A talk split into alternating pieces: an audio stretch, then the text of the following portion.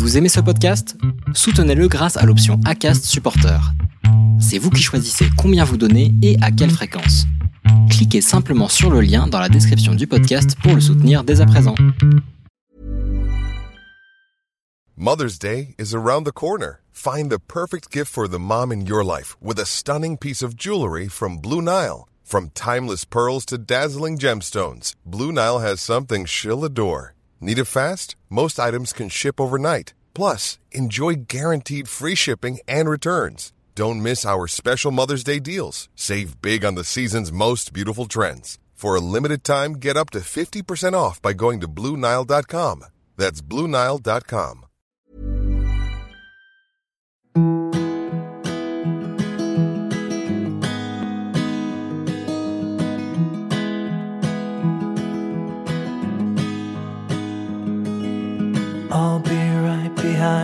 Josephine.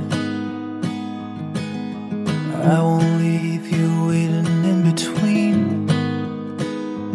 And the cigarette you bummed from me is almost burning out. You suck it till your fingers burn and then throw it on the ground. Bienvenue sur le podcast Les enfants vont bien. Ici, vous entendrez parler de PMA à l'étranger, de GPA, de conception artisanale, d'adoption et de bien d'autres termes qui accompagnent les parcours de conception de nos familles. Vous entendrez aussi et surtout des familles homoparentales, monoparentales par choix ou de fait, adoptantes, nous raconter leur parcours extraordinaire au sens littéral du terme vers la parentalité. Parce qu'en France, le chemin est bien avancé mais n'est pas encore abouti, je vous propose d'écouter des témoignages de nos quotidiens qui vont vous rassurer sur le fait que nos enfants vont bien. Vous écoutez l'épisode 23 du podcast Les enfants vont bien. Lorsque l'on prend la décision de choisir un donneur connu, le point essentiel à ne pas sous-estimer dans la relation avec lui est la confiance. La confiance doit être réciproque pour que l'association fonctionne en toute sérénité. Lors de notre recherche, souvent, nous nous retrouvons devant un champ des possibles assez large pour trouver la perle rare. Forum, site internet, amis, connaissances, etc.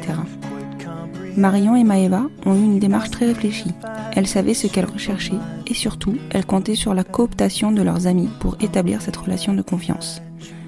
Elles ont pris le temps de la réflexion, pris leur courage à deux mains et ont écrit un email à leurs proches pour leur expliquer leur démarche et ainsi recueillir leurs recommandations. Ce qui distingue Marion et Maëva est la sérénité avec laquelle elles ont abordé ce parcours. Incontestablement, le métier de Marion, qui est doula, ainsi que sa formation ont joué sur la hauteur qu'elles ont pu prendre dans leur réflexion et dans la réalisation de cette grossesse.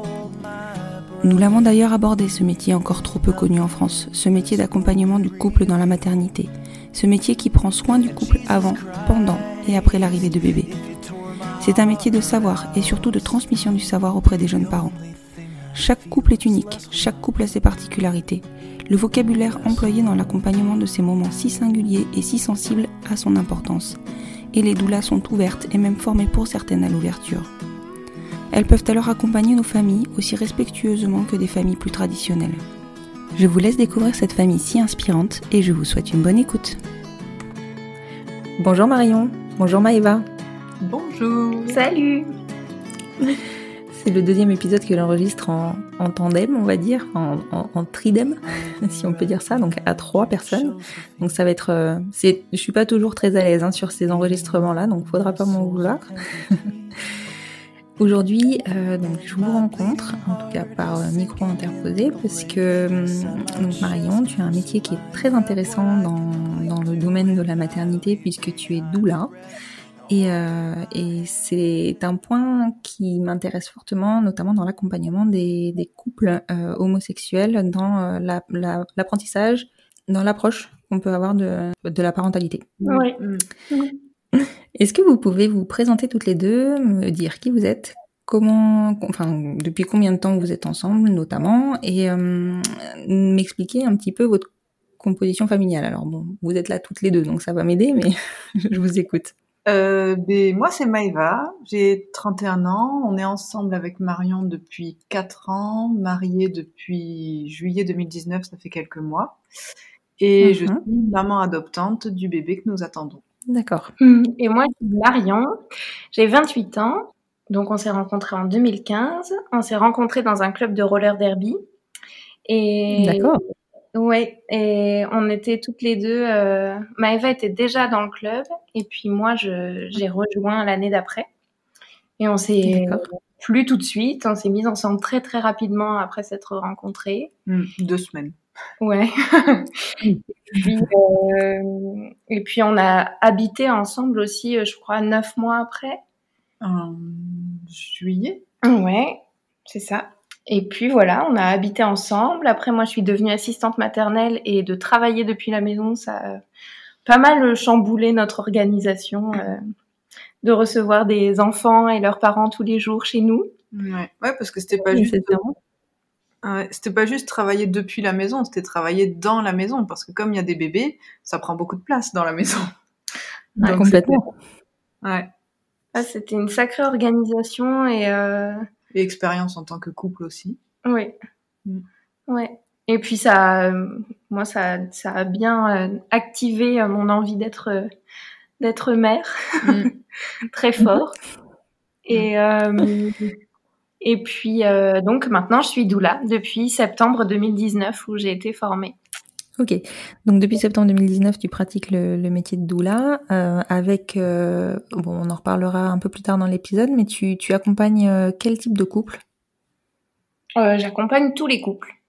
Euh, j'accompagne les, j'accompagne tous les couples et même les mères célibataires qui portent leur bébé ou qui ont envie de porter leur bébé. Euh, j'accompagne aussi les couples d'hommes.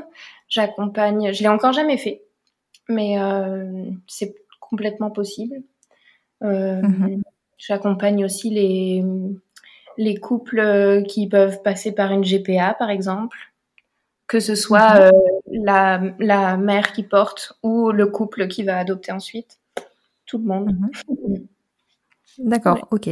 Et donc, du, donc tu me disais que le désir de maternité était arrivé euh, relativement vite lié à ton métier d'assistante maternelle. Il était présent avant, je suppose. Enfin, c'est pas arrivé euh, comme ça puisque ton métier d'assistante maternelle euh, en lien avec les jeunes enfants, je pense que ça, ça clairement, ça, ça dénotait que tu avais une envie de maternité. Oui, et puis avant d'être assistante maternelle, j'étais coordinatrice d'un café associatif adapté aux, gens, aux, aux enfants, aux jeunes enfants. Et Mhm. j'ai porteuse d'un projet autour de la parentalité bienveillante, respectueuse des besoins des enfants. Et déjà là, c'était très fort, mais même en fait depuis que je suis menstruée, en fait, je- j'ai envie d'être mère. Donc euh, à chaque ovulation, depuis que j'ai 14 ans, j'ai très très fort envie d'être maman. D'accord. oui, donc effectivement, c'est, ça, ça imprègne. Et puis tu as, tu as mené ta vie professionnelle euh, imprégnée dans la maternité et dans la parentalité. oui, complètement. Et alors, comment vous avez abordé, abordé ce sujet, toutes les deux? La, la première nuit où on s'est mis ensemble, j'ai, euh, été assez maline euh, ou pas du tout de lui demander comme ça pour info si elle avait envie de se marier un jour, hein, très, très, très à titre informatif. Et donc elle m'a répondu très sérieusement que oui, oui, elle avait prévu, elle aimerait se marier et qu'elle voudrait avoir des enfants aussi. Et moi, le mariage, j'étais plutôt, j'en avais plutôt envie d'avec un côté assez militant. euh, on y a droit, on va s'en servir. Et, euh, et les enfants, par contre, c'était pas dans mon programme tellement, tellement. Et, euh, Mhm. et elle était déjà devenue tellement vite importante pour moi, même juste avant qu'on se mette ensemble, que je me suis dit, ok, donc là, il va falloir que tu y réfléchisses sérieusement. Dans le sens, Oui, le, le but, c'est pas de lui faire perdre trois ans pour lui dire au bout de trois ans, ah non, mais moi, c'est toujours pas.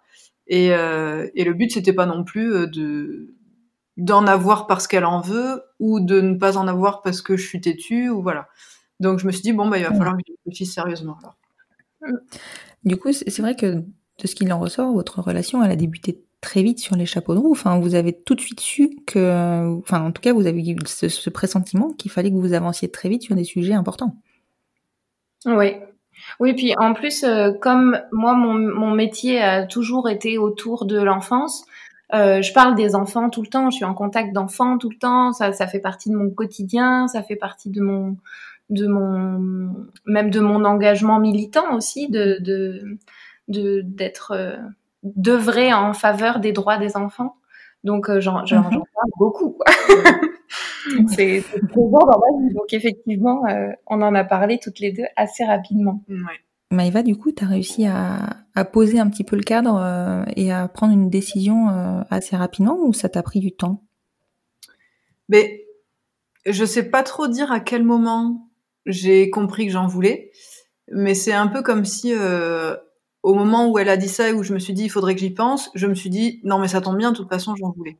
Parce qu'en fait, moi si je voulais pas d'enfant, c'est parce que bah c'est quand même pas très écolo de fabriquer des humains en plus qui vont consommer aussi et que euh, mmh bah j'ai pas forcément besoin de ça. Euh, je suis quand même une, j'étais assez heureuse dans ma vie, même très heureuse dans ma vie, équilibrée. Donc être en couple c'était bien, c'était encore plus épanouissant, mais j'avais pas forcément besoin de plus. Et puis avoir des enfants, c'est s'occuper de quelqu'un d'autre et donc un peu moins de soi. Et moi je me disais mmh bah moi ça me plaît d'avoir du temps pour moi, donc euh, donc voilà. Assez vite j'ai vu que ben en fait non ça allait carrément me manquer si si j'en avais pas et que peut-être c'était une histoire de, de, rencontrer avec qui on a envie de les élever aussi. Et là, c'est vrai qu'avec Marion, quand je voyais autour d'enfants, je me disais, oh, j'aurais tellement de chance d'être parente avec elle, ce serait tellement formidable. Que voilà. Ouais, tu m'étonnes. Mais c'est vrai que c'est souvent euh, ce qui fait aussi basculer, euh, basculer la décision et le choix, c'est que quand on a un conjoint qui est moteur et qui a un désir, un vrai désir, euh, souvent la décision elle est beaucoup plus facile à prendre. Ouais. Ouais, et puis en plus, là, je lui ai même pas dit, hein, quand elle m'a dit je veux des enfants, j'ai pas dit ah bah pas moi, hein, j'ai dit ah bon? Mais d'ailleurs, je fais une, quand même une distinction, c'est que hum, on a, on a aussi beaucoup euh, distingué la différence entre vouloir avoir des enfants et le désir d'être mère. Et moi, c'est le désir d'être mère qui prime. Je veux, je veux pas avoir des enfants pour avoir des enfants. ça, ça vient pas combler un truc. C'est, c'est vraiment le désir d'être, d'être mère, de, de, de ouais, de, de transmettre, de partager ça, de créer une famille, plus que de vouloir avoir des enfants. Mm. C'était. Oui, en fait, tu veux dire pour le côté social d'avoir des enfants, en fait. Mm.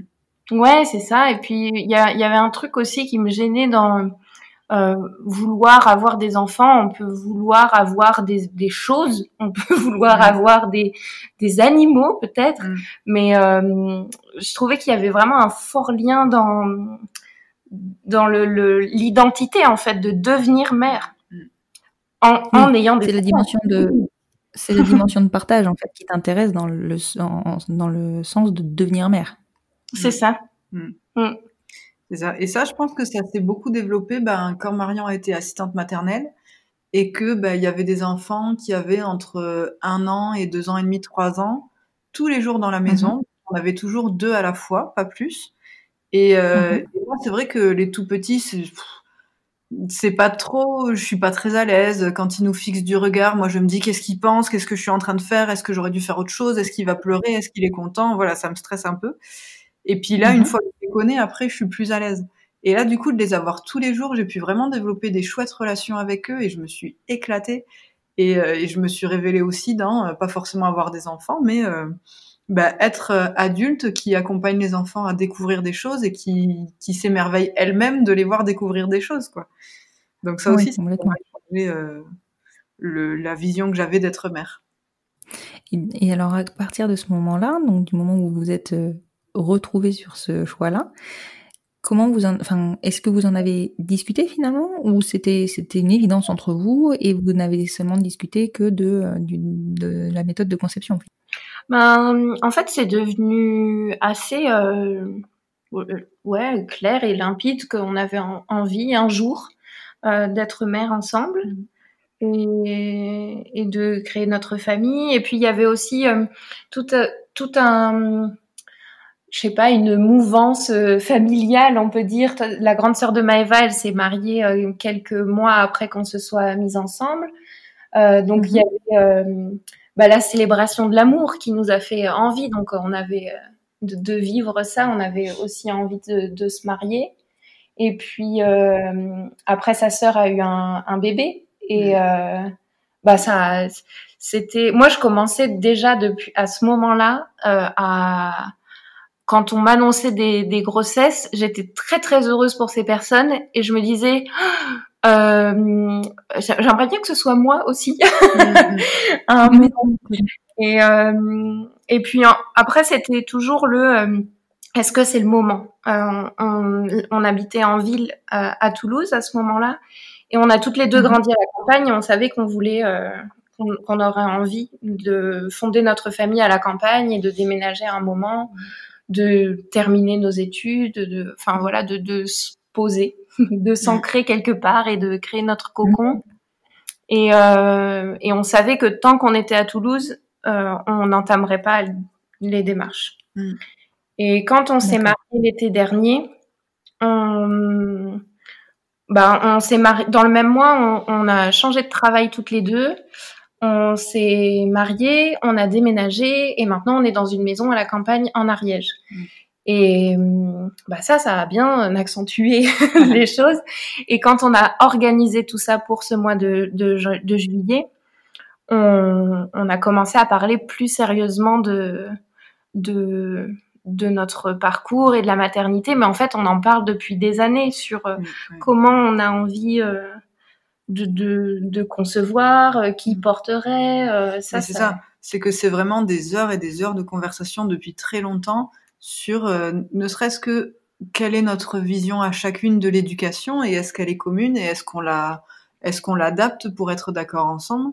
Parce que parce que c'est mm-hmm. pas rien d'accompagner une personne à grandir euh, donc il y a beaucoup de discussions là-dessus ensuite aussi sur bah, comment on va concevoir cet enfant et puis moi il y avait un autre truc dans, dans, les choses qu'on a besoin d'avoir faites ensemble avant de, de pouvoir devenir mère, euh, bah bien sûr, j'avais envie d'une certaine stabilité. Euh, à un moment, j'étais en études, après j'étais au chômage, je cherchais un emploi. Je me voyais pas faire venir un enfant quand on habitait en ville et que moi j'étais encore en recherche et que donc ça, forcément, la sécurité financière, on peut pas nier, c'est toujours beaucoup plus agréable quand on devient parent. Mais moi, il y avait aussi, euh, ben, j'avais besoin que Marion et moi on soit prêtes euh, dans notre relation. Parce que oui, on s'entendait très bien, on s'adorait, etc. Mais deux personnes, c'est deux personnes différentes. C'est apprendre à se connaître et à se comprendre. Et maintenant, je sais quand est-ce qu'elle est stressée, je sais ce que je dois faire quand elle a faim, je sais quelle attitude avoir quand elle a besoin d'être seule, et je sais que ça veut pas dire qu'elle me rejette.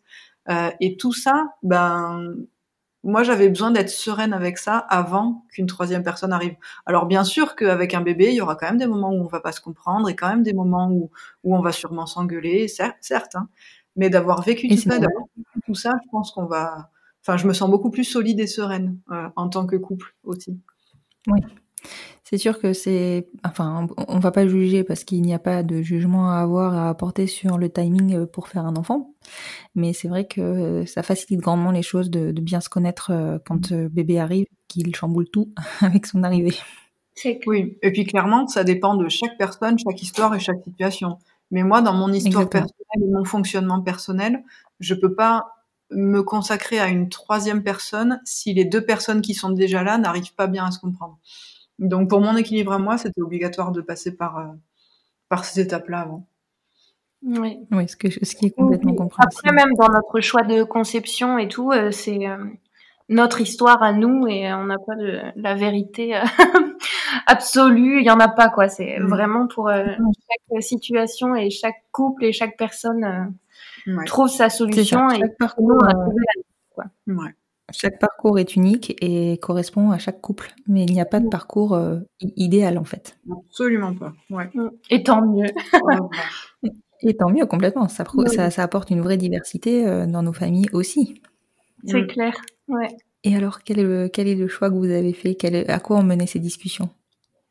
Euh, alors, on avait, on, a, on s'était dit qu'on avait plutôt envie de, de connaître le donneur. En fait, on n'avait mhm. pas envie de ne pas le connaître. on avait ça. On a toutes les deux dans notre histoire euh, beaucoup aimé explorer euh, nos arbres généalogiques et savoir euh, d'où on venait génétiquement. Et encore que je fais mhm. une différence entre la généalogie et la génétique. Mais mhm. Mais du coup, on se disait que si on peut offrir à notre enfant la possibilité de connaître cette origine-là génétique, euh, s'il ou elle le souhaitait, eh ben c'était dommage de l'en mhm. priver. C'était notre, voilà, encore une fois par rapport à nos histoires. Mhm.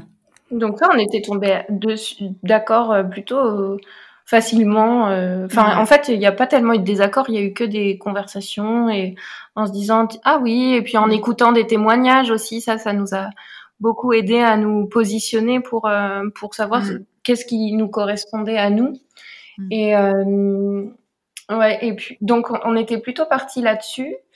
Et aussi, sur- moi j'ai une grande peur et rejet de tout ce qui est médical. Donc euh, ouais, l'hôpital. Donc je j'avais pas envie de passer par une PMA dans un premier temps. Mm. On avait envie de de commencer en avec euh, une pipette et euh, artisanale. Mm. Ouais, donc on avait, on s'était dit que ça serait chouette. La grande question c'était, ok, mais qui va nous donner son sperme? Et ça, Oui. c'est ce qui a fait peur pendant longtemps. Donc en fait, depuis assez longtemps, on se dit, bah on fera avec une pipette, on connaîtra le donneur. Et puis à force de discussion, on s'est demandé comment on allait trouver ce donneur, quels seraient nos critères euh, euh, logistiques pour Oui, ça. parce qu'il y en a. Et- ouais, Et sachant que c'est, on connaît le donneur ou on voulait connaître le donneur, mais juste savoir qui c'est. On voulait pas que ce soit quelqu'un de notre entourage, on voulait pas que ce soit quelqu'un qui soit amené à rencontrer le bébé régulièrement et l'enfant régulièrement, et on veut pas qu'il soit euh, d'une quelconque manière impliqué dans la vie de l'enfant. Juste, c'est quelqu'un qui a accepté de Mhm. faire un don, comme on aurait fait un don de sang pour sauver une vie. Là, il fait un don de sperme pour créer une vie. Il est même pas au courant. Est-ce Mm. que ça marche? Est-ce que ça Enfin, si, il sait que ça marche, sinon on l'aurait rappelé. Mais euh, voilà, c'est vraiment quelqu'un qui reste à l'extérieur. Et, euh, et l'envie aussi de, de ne pas, dans un premier temps, avoir la logistique d'aller à l'étranger. Puisque la PMA, euh, peut-être un jour sera légale en France, et si elle pouvait aussi être euh, remboursée pour les couples homo, bon bref. Mais en Oui, tout cas, la Je pense qu'on en beaucoup. c'est illégal et en plus ça va être compliqué. Et, euh, et la PMA à l'étranger, c'est non seulement euh, bah, tout ce qui est médical, etc., mais c'est aussi toute la logistique d'aller à l'étranger à chaque fois. Mhm. Donc C'est nous, ça. on a envie quelque chose, on, on raisonnait avec quelque chose de beaucoup plus euh, simple et, et chemin de traverse, euh, école buissonnière. Quoi. Ouais, Mhm. bon, après, on est un peu comme ça dans tous les domaines de nos vies. Donc... ouais. Et alors, vous l'avez trouvé comment ce donneur? Alors, en janvier 2019, moi, j'ai fait une, une demande euh, plutôt officielle à Maëva, une demande de, pour commencer notre parcours vers la maternité. Donc, je lui avais préparé un, un repas euh, aux chandelles, je lui avais préparé une petite boîte avec des vêtements d'occasion euh, tout mignons de bébé. Et euh, elle a cru que je la redemandais en mariage une deuxième fois. Il y Mais, avait même des sushis. et, C'est drôle. Et donc, je lui ai demandé, je crois que j'avais écrit sur une petite carte, ou je sais plus si je te l'ai dit à voix haute, mais je lui ai demandé si elle était prête pour qu'on commence notre chemin vers la maternité maintenant et que on essaie de trouver un donneur là. Et Donc on commence à chercher un donneur. oui, c'est ça. Moi, je suis beaucoup pour la formulation. Oui. ouais. Et donc, elle a accepté. Je suis sympa. Ah, Ouais. Et donc, euh, donc ça, c'était en janvier. Mm. Et le 1er mai, donc ça va faire un an, le, le 1er mai 2019, c'est vrai. euh, on a envoyé un mail. Euh, non, Non, le non, 1er mai, c'était le mail au donneur. Ouais. Donc, c'était le 20 avril.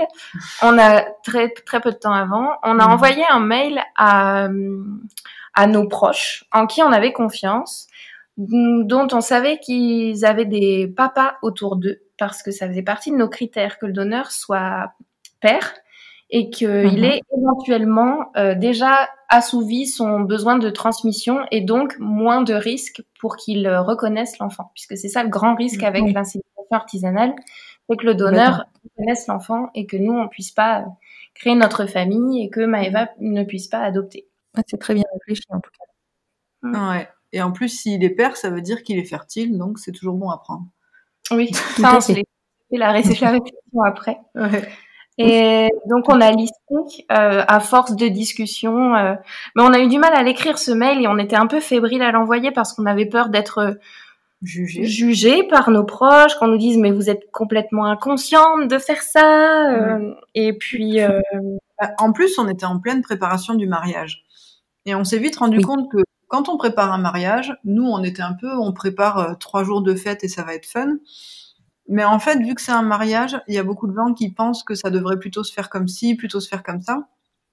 Et du Mhm, coup, c'est vrai. ben, c'est c'est très gentiment dit, hein. On nous donne beaucoup l'avis. Quand on dit, bah, tiens, on va faire comme ci, tiens, on va faire comme ça. Ah, j'aurais pensé que vous auriez plutôt. Ah ouais, moi, je croyais. Et du coup, on reçoit beaucoup les avis des gens, et en fait, c'est pas toujours facile. Il y a des fois où ça vient nous remettre en question, il y a des fois où ça perturbe, etc. Et du coup, là, on s'est dit, c'est pas pour rien qu'on se marie et qu'on a cette préparation aussi, parce qu'on sait que dans la conception, ben, on va être encore plus fragile et peut-être sensible à ce que les autres vont dire. Donc, comment on en parle, à Mm. qui? Et donc, c'est là que bah, écrire ce mail, ça nous a pris du temps pour savoir, euh, ben voilà, qu'est-ce qu'on veut clairement, et en plus, euh, com- comment on le formule pour pas te dire euh, qu'est-ce que vous en pensez, mais juste, tiens, est-ce que vous connaissez quelqu'un? Ouais. Oui. Et donc, dans les, dans les critères, il y avait que cet homme soit hum, déjà père, euh, qu'il soit hum, OK pour euh, se faire dépister, euh, qu'il ne Mhm. reconnaisse pas l'enfant, qu'il soit OK pour rencontrer l'enfant si un jour euh, il a envie de le rencontrer. Mhm. Euh, L'enfant ou le, ou le, donneur? L'enfant. Mhm. Et il y avait aussi euh, que si ce, cet homme est en couple ou a une famille, que celle-ci soit au courant euh, de ce don. Ouais. Donc euh, là, c'est son cas. Il a une compagne, il est papa, et donc euh, sa, sa compagne est ok et a signé tous les mails avec lui. Euh, D'accord. les, tous les mails qu'on a échangés avant. Et lui, il nous posait la question est-ce que, euh, c'était, c'était sa grande interrogation, c'était ok, mais comment vous allez lui parler de moi? Parce que Mhm. moi, je veux pas être un être, euh, être son père, quoi. Je veux pas qu'il débarque à 15 ans et que euh, il ait besoin de- d'une reconnaissance paternelle Ouais. ou comment comment c'est ça. Ouais, il a, je sais plus comment il a dit, mais c'était un peu ça. C'était euh, quelle place je vais avoir et quels mots seront mis sur moi. Et, Mhm. et du coup, nous, on était, très, on était très clair. euh, il est donneur. On n'a pas de photo de lui. On n'a pas d'enregistrement de sa voix ni rien. Juste, c'est la personne qui a fait le don. Euh, notre enfant et nos enfants ensuite sauront très bien euh, qu'une personne a donné le sperme et que non, c'est pas l'une de nous deux qui magiquement a permis d'eux.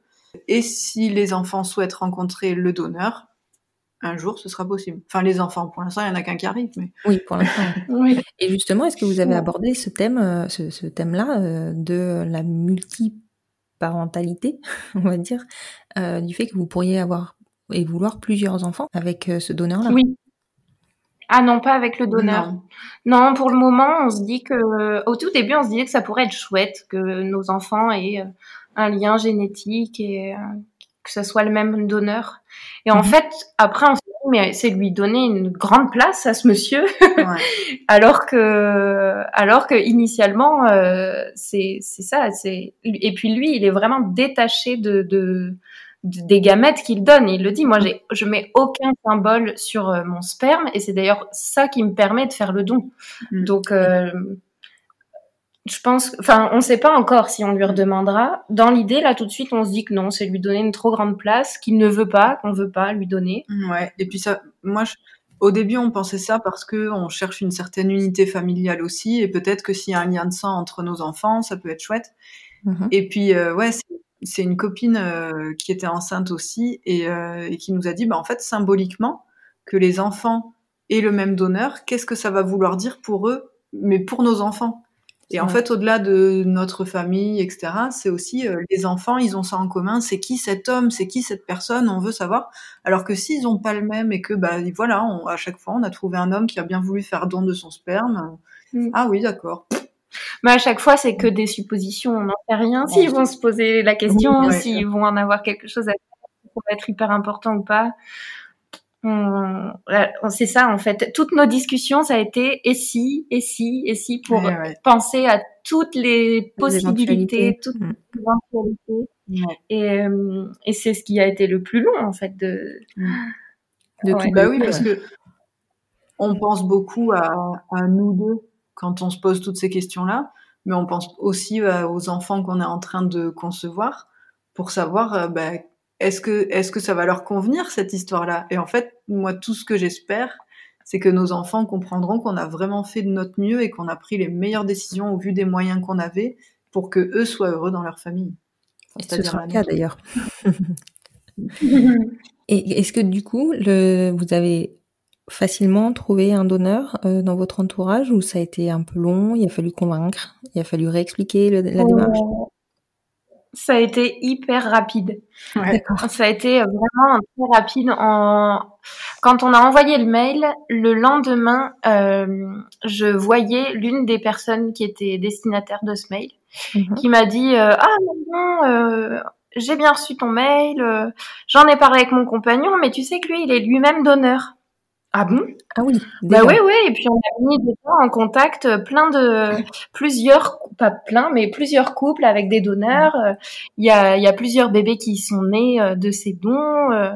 Et j'en ai discuté avec mon compagnon et bah lui c'est pas les mêmes critères donc mais par contre il pense à, à un pote à, à lui avec qui il en a déjà vachement parlé on a qu'à manger tous les quatre et puis on en discute et on voit si ce monsieur auquel on pense pourrait coller donc on s'est vu une semaine après Ouais. euh, on a dîné tous les quatre et c'était chouette de parler de ça. Et c'était rigolo parce que c'était leur première sortie en amoureux depuis euh, longtemps parce qu'ils sont parents et que bah voilà ils étaient toujours avec leurs enfants ou en famille et là c'était leur première sortie en amoureux et c'était euh, pour euh, nous aider à, à avancer une étape de plus dans notre création familiale. Ouais, ouais, voilà, la création de votre famille. Ah ouais, c'était assez symbolique finalement. Symbolique. Et donc ce soir-là, ils nous ont donné les coordonnées de de, de ce Du monsieur, donneur. du donneur. Et, et on l'a contacté quelques temps après, parce que pareil, on était encore toutes fébriles. Qu'est-ce qu'on lui dit? Bah oui, pire. Ouais. Alors, comment on lui demande du sperme? Ouais. Est-ce qu'on dit bonjour Alors, monsieur on se connaît pas. est-ce- Sachant que euh, du coup, il, il, a, il était quand même au courant que qu'on allait la euh, démarche. lui. Ouais. Oui. Ouais. Et, et ça, c'était vraiment, enfin, c'était assez fou que, euh, ouais, moi, c'est en envoyant le mail à nos, nos proches ou à nos connaissances, je me disais, est-ce que euh, cette personne existe. Est-ce que est-ce que c'est possible de répondre à, à ces critères-là qu'on a définis? Est-ce qu'on va devoir euh, faire l'impasse sur quelque chose? Euh, On voulait pas euh, regarder sur les banques de sperme et recevoir des, des, des propositions cheloues. euh, Ouais, c'est c'est euh, non, quoi. On voulait que ce soit une connaissance de connaissance pour qu'il y ait un minimum de confiance déjà au préalable avant de rentrer en contact. C'est ça, parce que du coup, les personnes qui nous invitent à aller vers lui bah, se portent un peu garantes de. euh, bah, on, on vous le dirait pas si on n'avait pas confiance en lui. Quoi. Oui, évidemment. Et, euh, et là, c'était rigolo pour le contacter parce que, encore une fois, l'expérience du mariage nous a beaucoup aidé à, à rédiger le mail parce qu'on savait comment écrire un mail ensemble. Et c'est pas facile. Hein. Et du coup, on avait déjà remarqué que plusieurs fois, on, on démarre à, à écrire un mail ensemble. Il y en a une qui prend l'ordi, puis on parle toutes les deux. Et en fait, dès qu'il y en a une qui a une idée, l'autre est renchérie et l'autre est renchérie, et on n'y arrive pas. Et du coup, là, on a réussi très simplement à dire, OK, eh ben, tu te poses, t'écris un brouillon, et puis je le regarde. Et puis en fait, ben non, une semaine c'est toujours pas fait. Bon, ben peut-être qu'en fait c'est trop dur. Bon, ben moi je me pose, j'écris un brouillon, puis on en reparle. Et en fait, on a fait comme ça, et on a réussi en un mois à, écrire ce mail. D'accord. Oui, ce qui finalement est bon, ça peut paraître long, mais finalement c'est quand même relativement court parce que c'est pas une demande qui est très banale. Non, clair. c'est clair. Ouais, ouais. C'est clair. Donc c'était le premier mai, l'envoi du mail au Ouais. donneur. Mail. Et, euh, et le 8 mai, il nous a répondu. On s'écrivait que les jours fériés, apparemment. et, euh, et il nous a répondu, euh, signé aussi euh, du prénom de, de sa compagne. Mhm. Et on a commencé à échanger quelques mails. C'est ça sur euh, bah, et l'organisation logistique, comment ça se passe, quand, où, euh, ce genre de trucs, mais aussi sur euh, est-ce qu'on est bien ok sur ce qu'on est en train de faire, Mm. et est-ce qu'on est bien ok que c'est complètement illégal? Et, Et est-ce qu'on se comprend bien sur le rôle et la place de chacun et chacune? Oui, Mm. c'est très important. c'était ça en fait. Ouais, il y avait beaucoup là-dessus. hein. Mhm. Mm. Est-ce que vous avez eu d'autres réponses positives euh, de la part de votre entourage ou finalement euh, il y en a eu une et c'était la bonne? Il y en a eu une et c'était la bonne. Alors peut-être que c'est parce que ça a été si rapide. On a eu beaucoup de messages de soutien et d'amour et, euh, et, et même d'admiration de waouh, c'est c'est génial ce que vous faites et on est avec vous. Et puis on a eu euh, quelques messages de ok, bah, j'en parle à un tel et je pense à un tel. Mhm. Mais euh, on n'a jamais eu de retour là-dessus. Mais après, on n'a pas relancé non plus, oui, puisque on avait trouvé et bon, bah, on n'y a plus trop pensé. Si ça se fait pas, c'est que ça se fait pas. Mhm. Donc, euh, il y en a eu une personne et c'était la bonne. C'était la bonne. C'est génial quand ça se passe comme ça, c'est vraiment magique. Ouais, c'est ça, c'est tout aligné quoi. Ça, mm. ça servait à rien d'aller plus vite, moins vite. C'était à ce moment-là. C'était, c'est ça. C'était, aligné effectivement. Ça allait pas trop vite parce que moi j'étais toujours au chômage et on habitait toujours à Toulouse. Hein. Donc euh, moi quand j'avais dit à Marion au mois de janvier, j'avais dit j'ai très envie aussi qu'on démarre euh, les démarches concrètes. Mhm. Par contre, je suis pas prête encore à démarrer les inséminations parce que pour moi, j'ai encore besoin que euh, on déménage et qu'on se sente bien dans nos vies, chacune, etc. Donc euh, du coup là, on avait démarré plein de choses et puis bah ça y est, voilà que voilà qu'on trouvait un homme qui correspondait plutôt bien à, aux critères qu'on avait posés pour le donneur. Ouais, donc une fois qu'on a échangé plusieurs mails euh, et qu'on était ok, euh, on s'est arrêté euh, dans les dans les échanges ah, ok, donc on laisse l'été passer. Euh, lui, il s'est fait dépister dans l'été et on se recontacte à la rentrée. Voilà. D'accord. Ouais, parce que nous, du coup, on se mariait, on déménageait et tout. Euh, on savait qu'on allait être un peu speed et qu'on n'aurait pas trop la disponibilité. Et du coup, moi, ce que j'aimais bien aussi, c'est que on dit souvent, euh, bon, je sais pas si les gens le font vraiment parce que je suis pas tatouée, mais on dit souvent qu'un tatouage, on choisit un dessin et si un an après il nous plaît toujours autant, c'est que bah on peut se le faire tatouer, on y va tranquille. et moi j'attends un peu, mais bon. non, mais voilà, j'ai entendu dire ça plusieurs fois. Et du coup, je me disais, bah, ce qui est bien aussi, c'est que euh, avec quelques mois, chacun a le temps d'y repenser, etc. Et je sais que si quand on revient l'un vers l'autre, euh, il est toujours ok, c'est qu'il n'a pas eu de contre-argument dans les 3-4 mois euh, de silence. quoi. Oui, complètement. C'est une bonne chose. bien de laisser reposer un petit peu euh, tout ça hein, pour euh, que chacun prenne du recul. C'est clair. Et c'est même lui qui nous a recontacté fin août pour savoir si on était toujours dans le dans la même démarche avec le même projet et tout. Donc sur le coup, on s'est dit oh non, on aurait dû lui écrire d'abord. C'est lui qui nous relance. Après, on s'est dit non, mais en fait, c'est hyper sécurisant pour nous. oui, bien sûr. Bien sûr. Mm. Donc, ils vous recontactent en août et qu'est-ce qui se passe? Eh ben, Marion, elle ferait bien les inséminations en août. non, septembre, c'est bien septembre. bon, août, septembre, c'est presque pareil quand même. oui, mais pas tout à fait, parce que août, c'est euh, deux semaines de travaux de peinture, c'est euh, on découvre une nouvelle région, un nouveau travail, une nouvelle vie. Oui. Et, euh, et pas mal de week-ends de prix avec la famille qui vient nous voir. Donc mhm. logistiquement, septembre, c'est beaucoup beaucoup plus pratique. Mm. donc, ben, c'est quand même une très belle région, donc vous devez avoir quand même du monde régulièrement chez vous. c'est clair. ouais, ouais, tout à fait. Et c'est un grand bonheur. Pour mm. toutes les personnes qui écoutent, c'est un grand bonheur de vous recevoir. c'est noté. vrai, Et nous, on arrive à 6. c'est noté. Et du coup, bah, ils nous recontactent. Nous, on confirme que oui, ouais, on a toujours euh, très envie euh, d'être mère et toujours de cette manière et que pour nous, ça tient toujours. Mhm. Et du coup, il se fait dépister parce que finalement, l'été passant, il, euh, il avait un peu zappé. Bon. Et donc, bah, nous, moi, ça me va bien parce que du coup, on a un dépistage très récent. Oui. Et, et donc, bah, on, on avait déjà vu comment on ferait. Donc, on savait déjà que nous, on irait dans la ville où il habite parce que déjà, quand, on, quand on demande à une personne de faire un don comme ça, on peut en plus lui dire et tu fais 600 bornes parce qu'on habite là. Et... non, merci. À tes frais. Ouais, histoire que c'était pas loin de chez nous, mais, mais euh, ouais, c'était plutôt pratique ça aussi. C'était pas tout près, mais pas loin non plus. Donc c'était parfait pour y aller sur un week-end en voiture. Euh, voilà, ça faisait petit week-end de vacances. On loue un Airbnb et puis. Euh, et puis pendant notre week-end en amoureuse, eh ben il y a deux fois un don et surtout deux inséminations. Mm. Et on fait un bébé. Et, euh... ouais. et on fait un bébé. ouais. Et, euh, donc on a commencé à caler euh, sur. Euh, donc moi je suis partie en Belgique début septembre pour ma formation de doula.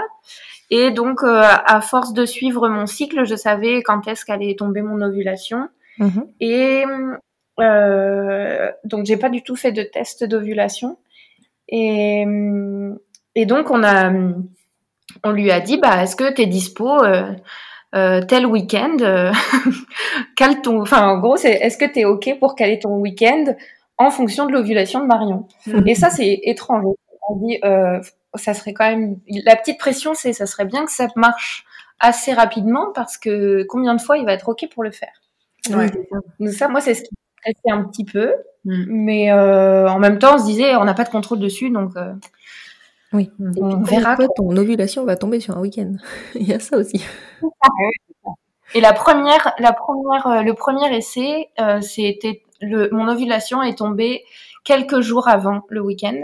Mhm. Donc, c'était franchement pas optimal, mais on s'est dit bon, on a réservé le BNB, euh, faut bien qu'on commence à un moment donné. Euh, ça se trouve, euh, j'ai euh, j'ai des, des ovules ultrasoniques qui résistent plus longtemps que les autres. Ouais, parce que en théorie, un ovule, une fois qu'il est sorti de l'ovaire, il survit 24 heures. Donc s'il n'est pas fécondé dans les 24 heures, après c'est pas la peine. Alors que les spermatozoïdes, ils survivent euh, 5 jours. Ils peuvent aller jusqu'à 5 jours. Donc du coup, forcément, euh, vaut mieux euh, à- ovuler un tout petit peu après qu'un tout petit peu avant. Mais ce qu'on se disait au-delà de euh, peut-être qu'elle a un ovule supersonique, on se disait surtout si ça se trouve, elle a pas ovulé mercredi. Si ça se trouve, c'était vendredi, samedi, parce que vu que c'est un ressenti, on peut pas être sûr à 100%. Elle est à l'écoute de son cycle, etc. Donc on se doutait bien qu'elle s'était pas trompée. Mais on se disait si ça se trouve, euh, en fait, elle a pas ovulé et du coup c'est vendredi ou samedi et du coup bah ça, ça vaut le coup, on y va quoi. Et je voulais pas faire de test d'ovulation parce que c'était déjà trop euh, dans le contrôle, trop médical pour moi. Oui, oui, oui. Et ça me stressait en fait. Donc je m'étais dit, euh, je, je sais que le mieux c'est que je sois le plus détendue possible. Donc euh, si je sais que ça, ça va me stresser, je veux pas le faire. Ouais. Donc euh, et puis et puis effectivement, je suis vraiment à l'écoute de mon cycle et je sais quand j'ovule, je sais. euh, oui. Ouais, et puis en plus, enfin en plus dans tous les cas, on aurait fait quoi? On aurait vu ah bah oui bah c'est mercredi, t'as ovulé. Bon bah est-ce qu'on annule le week-end? Ouais. ou est-ce qu'on y va quand même On fait comme si de rien n'était et on est parfaitement consciente qu'on fait venir ce mec pour rien? Euh, Mais on trouve. c'est pas chouette.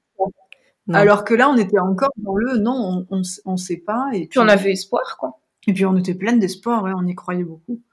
Et alors Et donc, il se pointe et on le rencontre pour la première fois. Et euh, oh, on est fébriles toutes les deux. Et euh, lui aussi, je pense. hein. Ouais. Ouais, c'est un peu, c'est, vraiment c'est- c'est bizarre, bizarre de rencontre. Ouais, ouais, salut. Ouais. En plus, on avait un peu merdé parce que on voulait prendre un Airbnb avec une chambre à part pour qu'il soit tranquille pour faire son don et que nous ensuite, on, enfin voilà, on soit dans une chambre tranquille. Et en fait, c'était une chambre vitrée. Donc du coup, bah, il était en salle de bain, c'était pas très confortable. Oui, c'est clair. Donc on était un peu à l'endroit. euh, bon, Ouais, mais euh, bon, c'était la, toute première rencontre, le tout premier don le vendredi soir. Mm. Et on savait qu'on on ferait deux, deux essais dans le même week-end pour maximiser les chances. Mhm. Et donc le lendemain soir, le samedi, il est revenu faire son deuxième don. Et quand on, quand on a fait le la, la première fois, on savait pas trop bien ce qu'il fallait faire ou pas. On s'était quand même renseigné. On était avec une pipette de doliprane euh, pour enfants, Mhm. puisqu'elle est longue et ronde au bout. Mhm. Donc il n'y a pas de risque de blesser à l'intérieur. Mhm. Et euh, et on se demandait est-ce qu'il faut euh, est-ce qu'il faut que la, la pipette soit déjà à ma température? Donc est-ce que je me la mets déjà dans le vagin avant le avant le don? Ou est-ce que ça, ça change rien? Euh, à quelle vitesse il faut faire l'injection? Mm. Euh, tout doucement ou alors plus vite? Euh, Ouais, parce que si on va vite, peut-être qu'on en écrabouille plein, mais en même temps, on leur donne des éléments. Alors que si on va doucement, peut-être qu'ils arrivent tout doucement et du coup, ils vont jamais réussir à passer le coup. Elle commence à voir. Oui, c'est vrai que Donc, c'est on était un peu... chiant. Ouais, c'est sur la, la technique. euh, Puis comme c'est interdit, c'est hyper dur de trouver des ressources en fait. Ah, c'est clair. Euh, ouais. Donc, en fait, bah, faites au feeling, faites comme ça vient, et ça ira ou ça ira pas, mais ça, ça dépend pas de la, geste- du geste de la pipette. en fait. Non, il y a, il y a des, des témoignages positifs des deux côtés. Donc, euh, ouais. Et, et puis après aussi, donc moi j'avais le bassin su- surélevé sur des coussins Mhm. et euh, on savait qu'il fallait euh, rester dans cette position. En tout cas, que je reste allongée au moins une demi-heure, mais pour y aller à fond, je suis restée deux heures allongée avec une envie d'aller aux toilettes incroyable. Oh là là. envie de faire pipi, c'était, c'était, mais bon, c'était, euh, ouais, on fait tout bien le mieux possible et donc on était stressés clairement. Et moi, je suis allée chercher des sushis. Toujours. On parle de- sur tous les moments. il y a des soucis. Et en Ariège, il y en a très peu. J'en profite pour passer un message. Il y a trop peu de magasins. Si quelqu'un veut monter une franchise de sushi en Ariège, c'est le moment. Exactement. Il y a déjà des clients. Et du coup, derrière ce premier essai, eh ben, eh ben, nous, on se dit que si, si, il y a des signes. Marion, elle a l'air d'être enceinte et tout. Et en plus, ses règles ont du retard. Quand Ah. même. Un J'avais le ventre hyper arrondi, euh, tout dur. Et ouais, j'avais cinq jours de retard. Ce qui n'arrive jamais, jamais. Jamais. Et hum, donc on y croit très fort. Et puis je m'étais dit, je, je ferai pas de test de, de, de test de grossesse parce que euh, bah, de toute façon, si mes règles n'arrivent pas, on sait ce que ça veut dire. Et, Mhm. et puis en fait, euh, c'était horrible de tenir. Les deux semaines après les inséminations, c'était Tous les jours, tous les jours, tout le temps, chaque minute, on se posait la question. ah ouais, on l'a très mal vécu. Ah ouais. On, on espère, on espère comment y croire, comment ne pas y croire, comment ce sera quand on saura, et si c'est non, qu'est-ce que ça veut dire, si c'est oui, qu'est-ce que ça veut dire, pourvu que ce soit oui. Moi, je j'étais pas aussi patiente qu'elle, j'avais des tests de grossesse bien planqués dans mon sac, je l'avais pas dit. Et d'avis, on était prêts. Je lui avais pas dit parce que bah, c'est son corps, c'est dans son ventre qu'on essaye de favoriser que le bébé s'accroche. Donc pour moi, il fallait qu'elle se sente parfaitement bien à chaque instant. Donc c'était pas la peine de venir l'embêter avec si. Moi, je crois qu'il faut qu'on ait un test au cas où. Si c'est pour la crisper, ça n'a aucun intérêt. Oui. Mais voilà, je les avais planqués dans mon sac. Je les avais. J'étais prévoyante. Oh, Et alors, test ou pas test? Finalement, bah, Test. finalement test et euh, le test s'est révélé négatif. Je l'ai fait le premier jour présumé de mes règles Mhm. et puis euh, et puis il était vraiment, il n'y avait pas de doute quoi. Il était clairement négatif, mais mes règles n'arrivaient toujours pas. Ouais. Ah. Donc euh, ouais, donc j'allais refaire le, un deuxième test pour me dire bon bah peut-être qu'il a déconné en fait le premier. Mhm. Et le matin où je me suis levée pour le faire, en fait, euh, c'est là que j'ai saigné. Mhm. Donc, euh, mais je, je l'ai plutôt bien vécu de saigner. Je me disais, bon, c'est bien, j'ai un nouveau cycle qui arrive, j'ovule dans deux semaines, euh, c'est ok, puis au moins j'arrête de me poser la question, je peux me détendre, j'ai bu un verre de vin rouge, nickel. Et puis, c'est- c'est vrai que c'est quand même, euh, on passe par des phases d'attente qui sont intenses, et quand on peut relâcher la pression, même si c'est pas dans le bon sens, ça fait tellement de bien. Ouais. Ah ouais. Oui, puis on était quand même assez renseignés sur comment ça se passe dans le ventre. Donc on savait que il faut, il y a à peu près, je crois, une chance sur quatre que l'œuf soit fécondé par un spermatozoïde. Mhm. Et une fois qu'il est fécondé, encore faut-il qu'il s'accroche à une paroi de l'utérus. Donc c'est pas gagné. Mhm. Et du coup, ben, fait tout pour favoriser que ça s'accroche. Et donc, euh, on évite les contractions abdominales de Marion, etc. Donc, ça veut dire que pendant toute une période, eh ben, Marion, moi, je la traite déjà un peu comme une princesse. C'est moi qui porte. C'est, on fait en sorte qu'elle soit pas fatiguée. euh, elle boit pas d'alcool. Elle fait attention à ce qu'elle mange. Bon, elle fait plutôt attention à ce qu'elle mange d'habitude. Mais, euh, voilà, c'était quand même un effort de plus du tout boire d'alcool et puis de jamais rien porter. J'aime beaucoup le vin rouge. Ouais, c'est ça. Non, mais vraiment, puis Marion, elle est très active, donc euh, c'était presque contraignant pour moi de lui dire non, tu soulèves pas cette table, euh, je m'en occupe. Enfin, Mm. donc c'est plein de petits trucs qui font que bah on, on investit, on investit, on investit pour que ça marche. Donc on espère que ça. Et puis ça marche pas.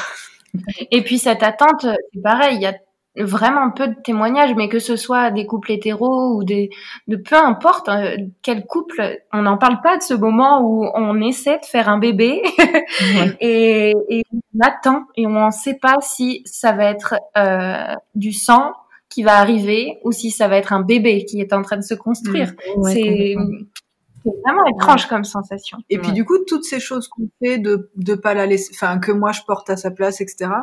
Est-ce que c'est vraiment utile? Est-ce que c'est pour se donner l'impression qu'on a un tout petit peu de pouvoir et qu'on a un tout petit peu de contrôle, ou est-ce qu'on est complètement impuissante en vrai? Ça, je sait saurais pas. pas. On sait pas, on ne saura jamais, je Mhm. pense. Non, on saura jamais. Toujours est-il que ces 5 jours de retard euh, ont permis à mon ovulation suivante de tomber pile poil sur un week-end. Parfaitement. euh, ouais, là c'était vraiment, vraiment parfait.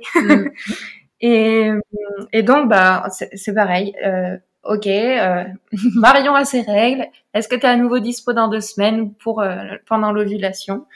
Oui, ok, super. Euh, on réserve un BNB, on y va. Avec une vraie chambre. Oui, sans verrière. sans verrière. Et, et c'était chouette d'ailleurs, ce deuxième. On, et puis on connaissait, il y avait déjà des petits rituels qui se mettaient en place. Et euh, il n'y avait pas la découverte, quoi. C'était plus confortable. Oui. Ouais, je sais en fait, l'ambiance était plus cosy, chaleureuse. Euh, même pour faire nos affaires, moi je savais que dans mes petites affaires, j'avais envie qu'il y ait une guirlande lumineuse pour mettre dans notre dans la chambre, euh, la bougie, euh, le flacon d'huile essentielle que j'aime mm. bien. Enfin, on avait mis plein de petites choses en place comme ça pour euh, juste s'ancrer dans le moment présent et des petits cristaux, euh, plein de petites choses comme ça. Ouais. Mm. D'accord. C'était c'était c'est sûr. Quoi. Ouais. Et pourtant, il y, avait des choses pour que ce soit plus stressant. Hein. Il y a eu des problèmes de, de covoiturage. Le donneur a failli pas réussir à venir parce qu'en fait, il n'était pas dans sa ville à ce moment-là. Donc, le temps qu'il rentre, enfin, il y aurait pu avoir des choses qui nous passent, etc. Mais on est resté très zen, très, euh, c'est le bon moment, elle ovule. À un moment donné, le don va se faire et l'insémination va se faire. On était dans une super dynamique. Ouais, on était bien. Mm. On était bien. Et puis là, on a fait, euh, les inséminations le matin. Ouais, le samedi matin et le dimanche matin.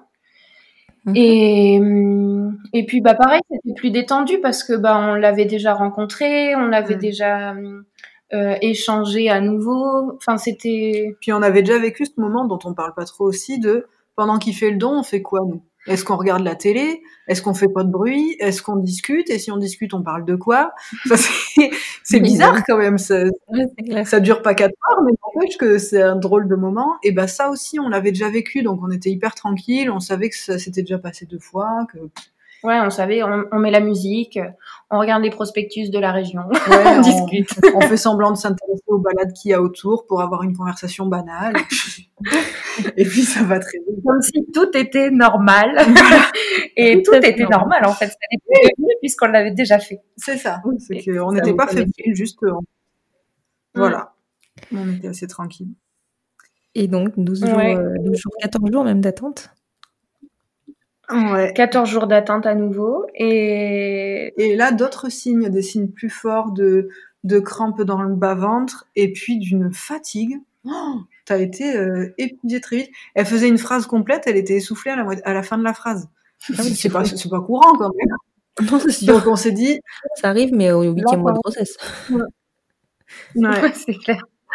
Et, et, en fait, euh, moi, j'essayais de pas trop voir les signes parce que j'en avais déjà quand même pas mal vu euh, sur le cycle d'avant. Mhm. Et euh, j'essayais de me dire, euh, je sais pas, on verra. Mais Maëva, t'étais à fond. Et Maëva, depuis le début qu'on parle de, de maternité, elle dit, ça fonctionnera au deuxième essai depuis le début, elle dit, je le sais, j'ai l'intuition, ça va mm. fonctionner au deuxième essai, c'est comme ça. ouais. Après, je, je l'ai pas dit aussi brutalement que ça parce que j'aurais pas été déçue que ce soit au premier. Mais je mm. disais qu'effectivement, moi, j'avais cette intuition, je savais pas comment ça allait se passer, mais j'avais l'intuition que ça marcherait au deuxième. Et donc, beaucoup de chance, ça a fonctionné. On a refait des tests de grossesse parce que je tenais pas. Ouais. ouais. Et, euh, et le premier test, on l'a fait légèrement avant mon premier jour présumé euh, de règles. Mm-hmm. Et donc, il était très clair, mais il y avait un petit soupçon. Moi, au début, j'ai rien vu. Et puis, en fait, Maëva, à force d'observation, et puis elle avait, on avait gardé le premier comme, mm. comparatif. Ah oui, c'est comme relique aussi. comme souvenir. C'est ça. Et, et, puis bah là, t'as vu la, la, deuxième petite barre. Il y avait, il y avait une, une, ombre. Il y avait une toute petite ombre rose. Alors c'était peut-être pas grand-chose, mais n'empêche que sur l'autre, il y avait aucune ombre de rien du tout. Et là, on est euh, six mois. Il y a toujours une ombre rose, donc mm. on la voit. Bon, elle existe. Elle est très légère, mais elle existe. Mm-hmm. Donc là, on a eu vachement, vachement espoir. Et puis, euh, et puis il y avait pas de règles du tout. Donc, euh, non, et on a refait un deuxième test le premier jour présumé. Mm, mm. Et là, la barre était très nette. Ouais. Et puis, euh, je pense que cinq jours après, j'ai été faire euh, une prise de sang. Euh, aussi pour checker, moi j'ai une hypothyroïdite depuis des années. Mm-hmm. Et donc, ça me permettait de voir aussi au tout début comment c'était réglé. Oui. Et donc, j'ai fait la prise de sang ouais, cinq jours après le mm. deuxième test. Et, euh, et puis on a eu une belle première petite euh, reconnaissance de notre couple et de notre famille parce que la, la secrétaire du labo euh, mm. nous a nous a dit oh mais vous devez être trop pressés d'avoir les résultats toutes les deux. euh, Mm. Appelez-nous à midi et demi, on les aura déjà. Comme ça, vous n'êtes pas obligés d'attendre de les avoir sur internet. Ah, super. Et euh, oui, ça nous a fait vraiment plaisir qu'elle, déjà qu'elle qu'elle nous voit comme un couple, parce que en vrai, Maëva, elle aurait pu, être euh, ma, ma pote, ma sœur, ma, Ouais, c'est ça. Et non, elle, elle, elle nous a vus. Et Mhm. en fait, ça fait hyper plaisir au tout début. Ouais. Et il y avait même tout un truc parce que je crois que sur ta carte de sécu, il y avait ton nom de jeune fille. Et à un moment donné où elle a dû t'interroger sur ton couple ou quoi, tu lui as dit que non, t'étais mariée avec moi et Mm. que ton nom, bah maintenant, c'était le mien. Mm. Et du coup, elle avait fait tout un truc pour pouvoir changer le nom. Et je crois qu'elle avait pas pu pour telle chose, mais que pour la prochaine, ce sera fait. Enfin, elle a vraiment fait en sorte que, bah, ok, euh, Marion, elle s'appelle plus comme ça, elle s'appelle comme ça. Bah, on met son nouveau nom. Il n'y a pas de souci. C'est Mm. génial. C'est génial. C'est pas compliqué, c'est pas difficile, elle le fait, puis voilà. C'est Ouais. génial. Et alors, ce qui est rigolo, c'est que, pardon, moi dans ma tête, j'étais tellement en mode, euh, j'aimerais tellement que Marion soit enceinte, j'aimerais tellement que Marion soit enceinte, j'aimerais tellement que Marion n'ait pas ses règles en, no- en novembre, et qui s'est transformé en pas de règles en novembre, pas de règles. Et je n'ai pas eu mes règles au mois de novembre. Alors que pareil, je, vrai rate pas un cycle. Et là, c'était tellement important qu'il n'y ait pas de règles en novembre que j'en ai pas eu non plus. Ah, mais c'est fou. c'est fou. Ouais, je me demandé si j'allais faire une grossesse nerveuse ou une couvade ou quoi, mais Est-ce que tu as fait un test de grossesse? Non Non, non, mes règles sont revenues au mois de décembre. C'est ça, sur le coup, je lui ai dit, attends, t'as pris la pipette après moi, qu'est-ce que t'as fait Oh le bordel, tu imagines ouais.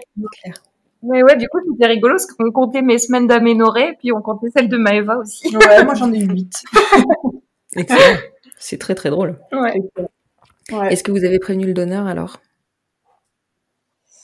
Euh, oui, alors on lui a dit que, mais on lui a dit assez vite qu'il n'y aurait pas besoin de faire un troisième essai parce que Marion était enceinte et que du coup, bah maintenant on croisait les doigts et voilà quoi. Et il nous a répondu que, ben, je sais plus comment on se l'est dit, mais en gros que bah ouais ouais. Je crois que nous on a dit un truc du genre on croise les doigts pour euh, pour les trois premiers mois puisqu'il y a toute une polémique sur ces trois premiers mois et que lui il a dit un truc genre oui oui et puis pour la suite aussi. et voilà. Ouais, voilà, donc on sait qu'il il attend plus de, de nouvelles. euh, Non. on n'a pas à lui en donner, et c'est très clair entre nous, donc c'est Hmm. c'est parfait. Ouais. Ouais. Aujourd'hui, Marion, tu es enceinte de Mhm. 6 mois, c'est ça? Oui, c'est ça. Ouais, la Comment ça se passe pour vous l'accompagnement? Parce que toi, tu es doula, donc finalement, c'est ton métier, donc tu as un regard quand même assez Oui. professionnel sur, euh, sur la question. Oui. Que Ben, on fait appel à une doula aussi Justement. pour nous accompagner. On a une doula qui, qui nous accompagne, qui est doula postnatale. Mhm. Donc, elle sera surtout là pour, euh, pour être avec nous euh, au tout début euh, de la vie de notre bébé, Mhm. dans la- l'organisation de la famille, et puis euh, quand on sera bien claqué, et Ouais, que je resterai allongée le plus possible. ouais. Et puis elle a vraiment développé ce côté euh, fait euh, FEE qui, euh, qui, qui vient prendre soin du couple sans, sans s'imposer dans le couple. Et par exemple, elle a, pré- elle, elle a construit des menus hyper bien pensés pour, euh, pour euh, la mère qui a accouché, pour qu'elle Mhm. puisse récupérer bien. Et, tout. et donc, bah voilà, dans son accompagnement postnatal, elle, elle propose euh, certains menus et après elle nous amène les plats qu'elle a préparés et pouf Ou alors elle les cuisine chez nous, euh, on s'occupe des ingrédients puis elle cuisine tout chez nous et ça fait partie de prendre soin du couple. Et Ouais, et puis euh, euh, elle est formée aussi un peu en Ayurveda, du coup elle va nous préparer des trucs vraiment régénérants pour mon corps et tout ça. Et puis euh, et puis surtout, si on l'a choisie elle, c'est aussi parce qu'elle est sensibilisée euh, aux, aux droits des personnes LGBTQIA+. Mm. Et elle fait euh, ouais, elle est elle a elle a accompagné aucun couple de femmes, on est le premier. Mm. Et euh, donc c'est chouette parce qu'il y a des petites choses où on sent qu'elle est Lorraine, si tu nous écoutes.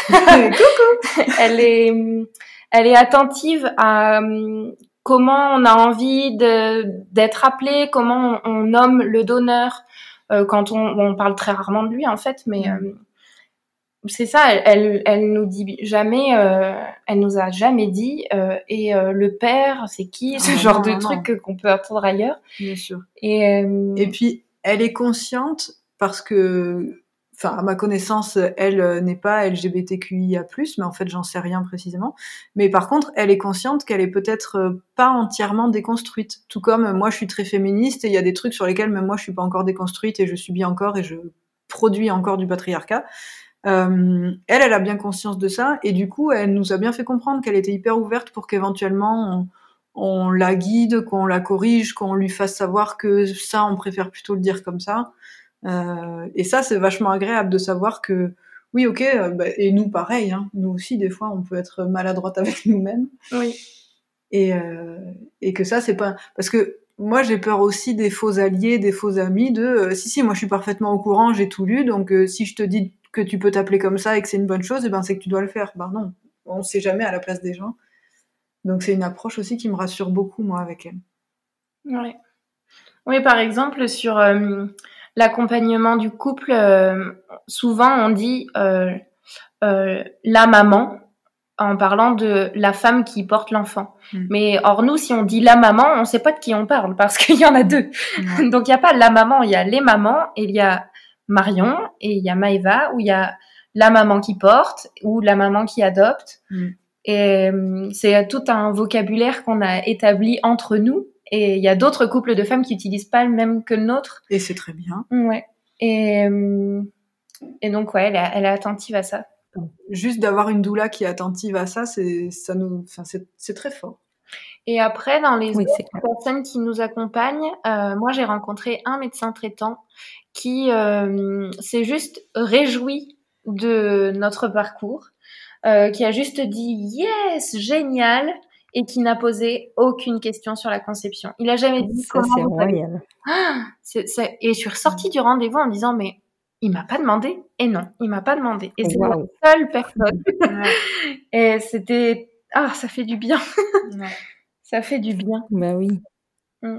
Et est-ce que tu peux, enfin, est-ce que vous pouvez m'expliquer ce que c'est qu'une doula? Parce que je pense que c'est un métier qui est encore très peu connu en France, qui d'ailleurs n'existe pas encore, euh, enfin, je sais pas, n'existe pas, pardon, c'est très maladroit, qui d'ailleurs n'est pas encore beaucoup pratiqué.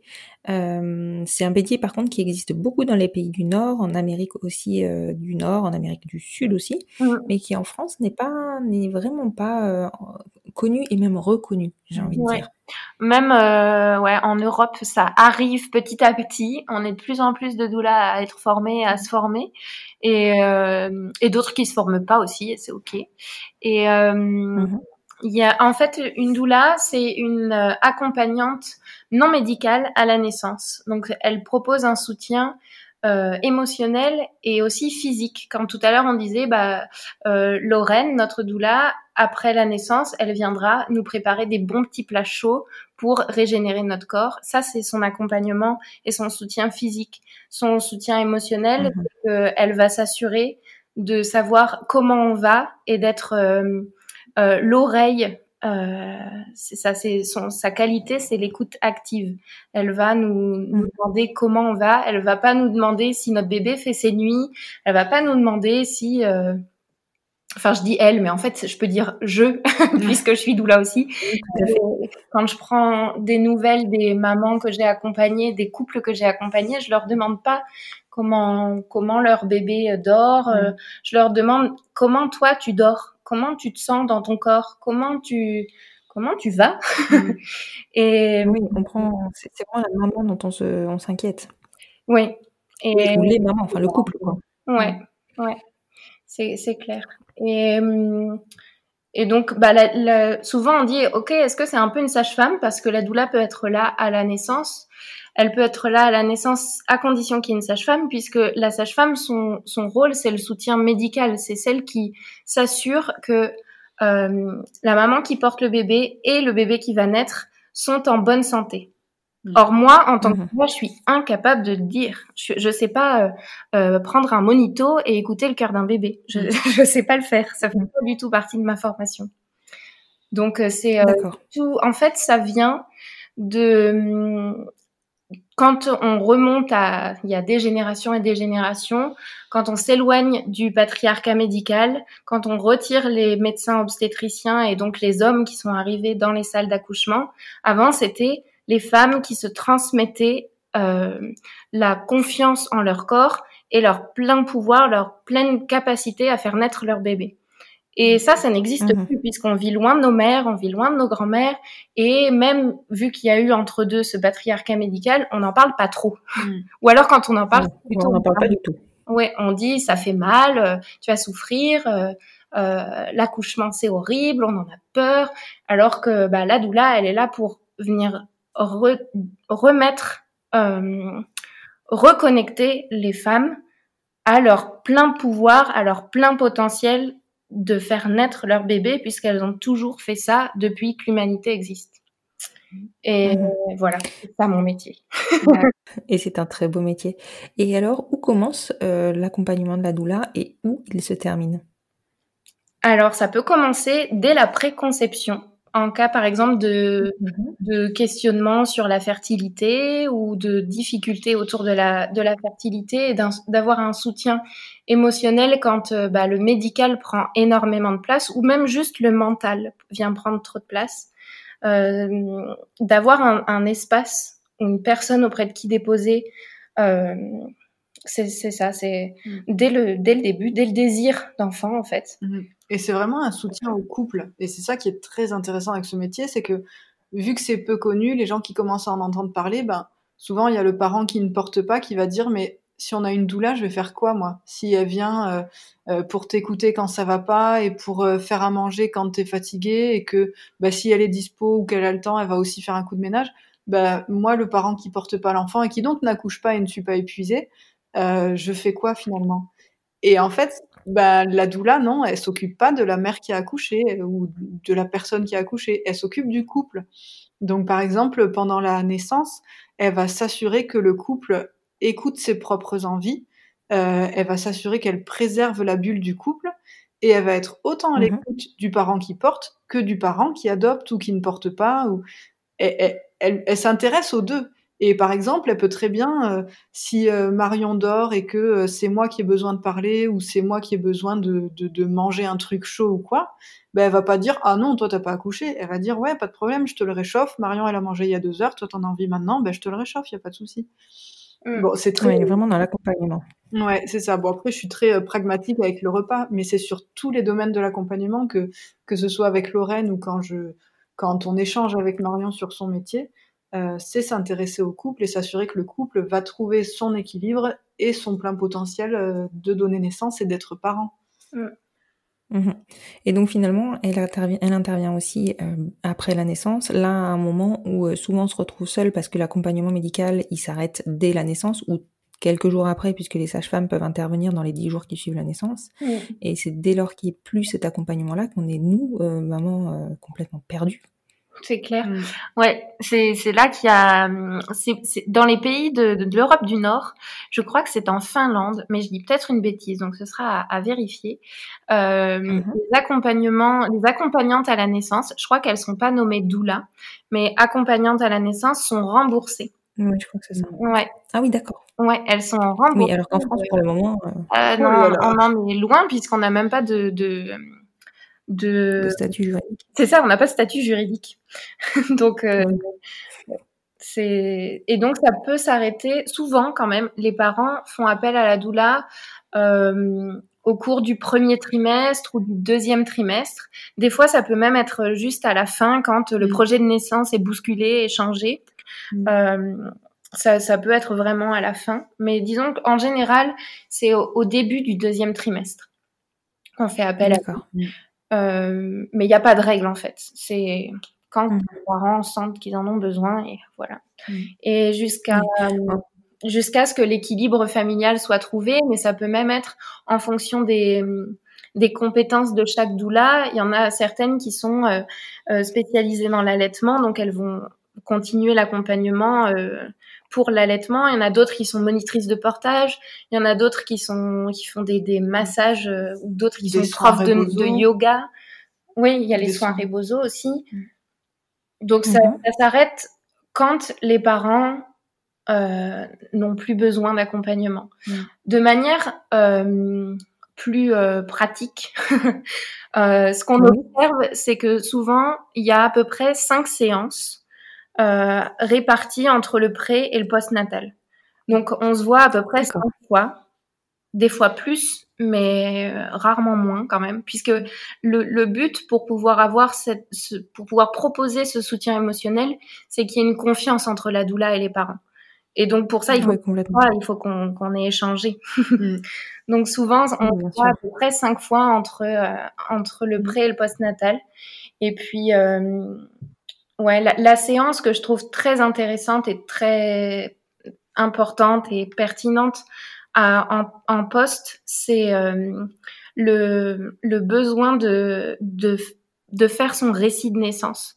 Comment mmh. s'est passé mon accouchement? Et d'avoir quelqu'un qui connaît les accouchements, qui sait ce que c'est, pour mmh. pouvoir vraiment aller dans les mmh. détails. Et euh, c'est hyper libérateur ouais. de pouvoir euh, oui, complètement aller dans, dans c'est ça, de pouvoir détailler tout ce qui s'est passé, tous les ressentis, et même plusieurs semaines après de revenir dessus, de parce que c'est tellement bouleversant de mm-hmm. de faire naître son bébé, mais de naître mère aussi. Et mm-hmm. en fait, les deux personnes du couple ont besoin de le faire ce récit d'accouchement parce qu'il y a la transformation physique et les ressentis physiques, mais il y a aussi de, bah, de voir sa compagne euh, toute ouverte et faire naître son bébé. Et qu'est-ce que ça fait de recevoir son bébé dans ses mains et, de l'avoir mmh. contre soi? Mmh. Et mmh. cette séance-là en postnatal, elle est tellement riche. Et puis à chaque fois, je suis toute pleine de d'ocytocine quand j'entends les récits. J'adore ça. tu m'étonnes. tu m'étonnes. C'est vrai que c'est magique. Ouais, puis moi, ce que je trouve formidable sur le post-natal, au-delà de ça, c'est que combien de fois dans les copines autour de moi, j'ai en, entendu dire euh, Mais en fait, c'est vachement dur parce que le bébé est né, mais tout seul, il n'y a pas de mode d'emploi qui arrive avec. Et en fait, pour moi, ça oui, vraiment ce moment où euh, bah, il y, a un, y a un chamboulement hormonal, où du coup, il va y avoir une chute d'hormones qui fait que la mère euh, voilà, le baby blues va souvent partir de la chute d'hormones et après, soit la mère se sent bien et bien entourée, etc.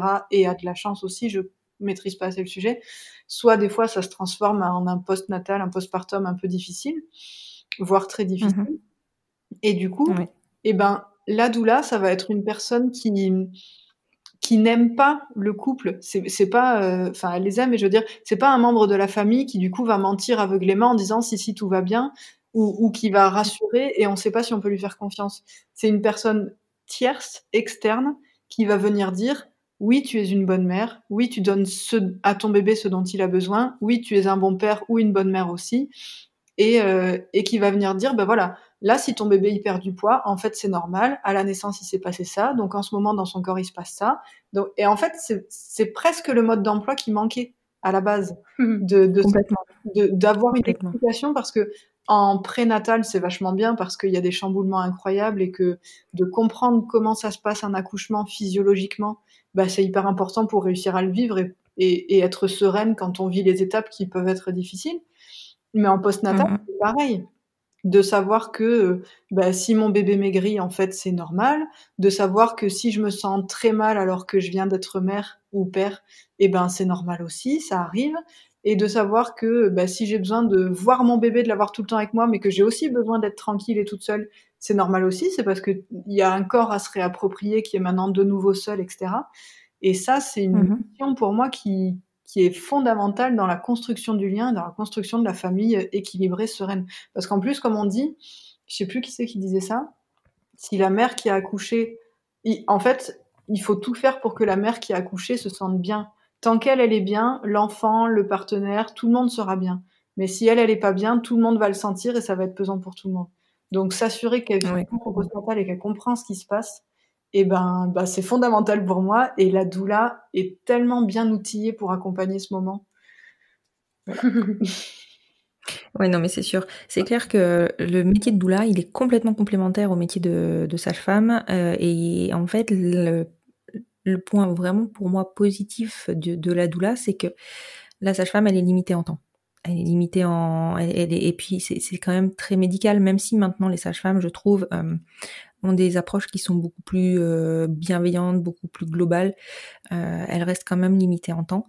La doula, elle est, elle, elle, elle, compte même pas son temps. Enfin, même si forcément, elle a, elle a son temps à, à respecter, mais c'est c'est la, la, doula son unique euh, objectif c'est le bien-être du couple c'est ça mmh.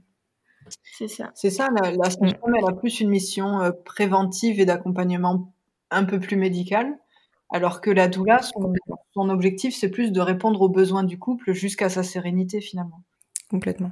C'est vraiment un métier qui, euh, qui, est magnifique et dans lequel je comprends qu'on s'épanouisse totalement, surtout quand on est euh, proche de tout ce qui touche à la maternité et qu'on apprécie. Euh, en tout cas, ouais, félicitations pour, pour cette réorientation que je trouve vraiment bluffante parce que c'est pas aujourd'hui un métier qui est encore très connu et que bah, se lancer dans l'inconnu justement c'est pas simple mais qu'en même temps c'est une vraie vocation à mon sens. Oui, oui, c'est clair. Et puis c'est hum, c'est vraiment l'amour de, de la maternité en fait, la, le fait de oui, c'est ça. Euh, le, même même l'amour de l'accouchement parce mmh. que euh, de pouvoir accompagner des femmes qui peuvent avoir des craintes, d'avoir peur d'accoucher parce qu'il y a tel, c'est tellement euh médiatisé. Euh, négatif et, douloureux un accouchement que de pouvoir euh, avoir des clés de compréhension sur ce qui se passe dans le corps pour pouvoir mieux le vivre et donc trouver des outils une fois qu'on comprend. Ça veut pas dire que ce sera forcément merveilleux pour tout le monde, c'est pas ça. C'est juste de comprendre ce qui se passe.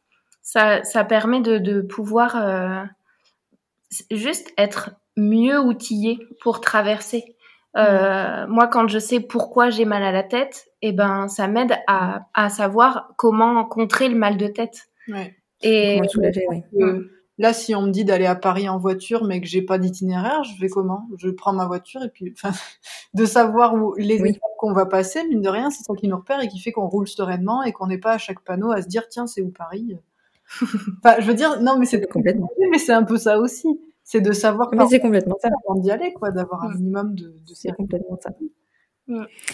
En tout cas, ce qui est sûr, c'est que, et c'est ce qu'on s'est dit euh, déjà bien en amont, on fera d'autres épisodes euh, qui traiteront vraiment de l'accompagnement euh, à la parentalité euh, avec toi, euh, Marion. voilà, qui donc des épisodes qui seront un peu des hors-série et sur lesquels on abordera des thèmes plus précis.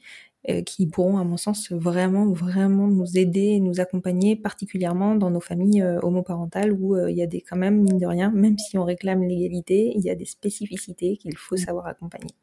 Ouais, et ça me tient vraiment à cœur parce que il y a tellement de professionnels de la naissance ou de la périnatalité ou même de l'accompagnement parental qui n'est pas euh, outillé pour ça et on se on s'est pris plusieurs bûches nous là. Où on se dit mon dieu mais euh, il, il, il, y a, il y a un manque d'informations incroyable alors que bah, nos familles existent et elles ont toujours existé alors. Oui et puis un manque d'informations tout en croyant être informé nous on a eu un des, des conseils éducatifs d'une sage-femme qui, qui n'avait c'était pas du tout son rôle on n'avait rien demandé et qui, qui qui a expliqué comment on devait se faire appeler l'une et l'autre et que ce qu'on avait choisi c'était pas forcément bon qu'elle connaît un couple qui a fait comme ça un couple de femmes qui a fait comme ça puis bah ça a pas marché elles se sont séparées mais quel rapport avec nous? Et puis que oui, la induite bah non parce que mettre le bébé au sein à tout bout de champ c'est pas forcément une bonne chose pour le rassurer non plus. Et des trucs qui bah elle se veut euh, informer et donc accompagner un couple de deux femmes. Et, comme disait Marion, je suis sûre qu'à la fin du rendez-vous, elle s'est dit, oh là, j'ai fait un super boulot, je les ai bien aidés et tout. Alors qu'en fait, c'était, c'était, on n'avait rien demandé. Et puis c'était dit d'une manière, euh, c'est la vérité. Ça, ça c'était la vérité. Et il temps qu'on nous le dise. Et alors que bah non, c'est vraiment pas notre vérité quoi. Nous, on réfléchit quand même beaucoup, on discute avec beaucoup de gens et on connaît à peu près nos réponses. Et quand on les sait pas, on sait consulter des personnes qui vont nous aider à réfléchir. Et euh, merde, quoi. oui, non, mais c'est clair. C'est clair que pour le moment, euh, on est encore, malgré tout, hein, parce qu'effectivement, nos familles existent depuis très longtemps, mais malgré tout, c'est encore euh, un sujet qui reste peu connu et peu étudié, j'ai même envie de dire. Mmh. Et donc, du coup, on n'a pas les, les, bonnes personnes en face de nos, de nos maternités. C'est clair. Et ne serait-ce que dans les livres, on lit des livres hyper intéressants sur la maternité, sur euh, sur la physiologie de la naissance, et à chaque fois, à chaque fois, c'est euh, la maman, le papa. Et nous, on est là à avoir à faire tout un travail cérébral pour adapter tout ce qu'on apprend et toutes les connaissances hyper intéressantes qu'on arrive à trouver dans ces livres ressources, mais qu'on doit tout, tout le temps réadapter à notre famille. Mm. Il n'y a pas de, de livre comme ça pour nous. C'est ou alors tellement. Il va falloir en écrire. Hein. Ou juste ouvert à toutes et tous, pas forcément pour nous, mais complètement.